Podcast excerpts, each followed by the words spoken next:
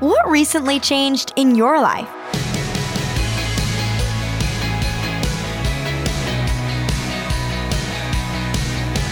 Hi there, I'm Natty Anderson, and you're listening to Unlocked, your daily key to unlocking God's Word in your life.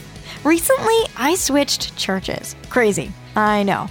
I've been going through the same one my whole entire life, and through some prayer and other changes, I decided it was the next step. But there have been countless other changes in my life this year, too. I already picked up another small job. There are major changes in Michigan law that affected my other job. My cousin got married, my dad retired, etc. And I know I'm not alone. I'm sure you've had some pretty major changes happen too. And that's why today's Devo is so important. It's called Constant Changes by A.W. Smith. We live in a world where things are constantly changing. Music, friendships, clothing styles, circumstances, they all change. Some changes are good, some are not so good. But even in the midst of all this change, we can rest knowing that Jesus will always stay the same. He will always love us and always keep his promises.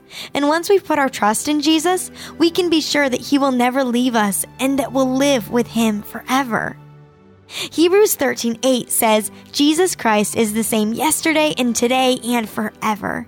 And Romans 8:35 through 39 tells us that nothing can separate us from his love. In fact, part of God's greatness is that he's always the same. He's the one unchanging factor in an ever changing world. So, no matter what changes we face in our lives, we can rely on Jesus. He is who He says He is, and He keeps all His promises. Jesus went to the cross, giving up His very life for us, and rose from the grave to beat sin and death.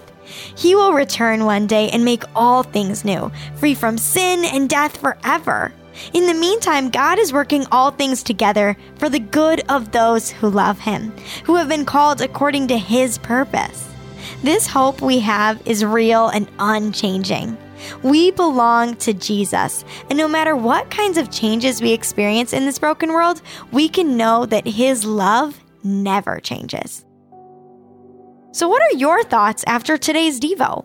What kinds of changes are going on in your life right now?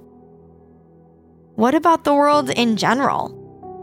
How do you feel about these changes?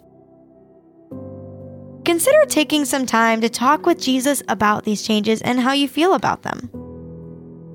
Why is it important to remember that Jesus is unchanging? How could this truth help us rest in His love and better love our neighbors? As you and I can read in Hebrews 13:8, Jesus Christ is the same yesterday and today and forever.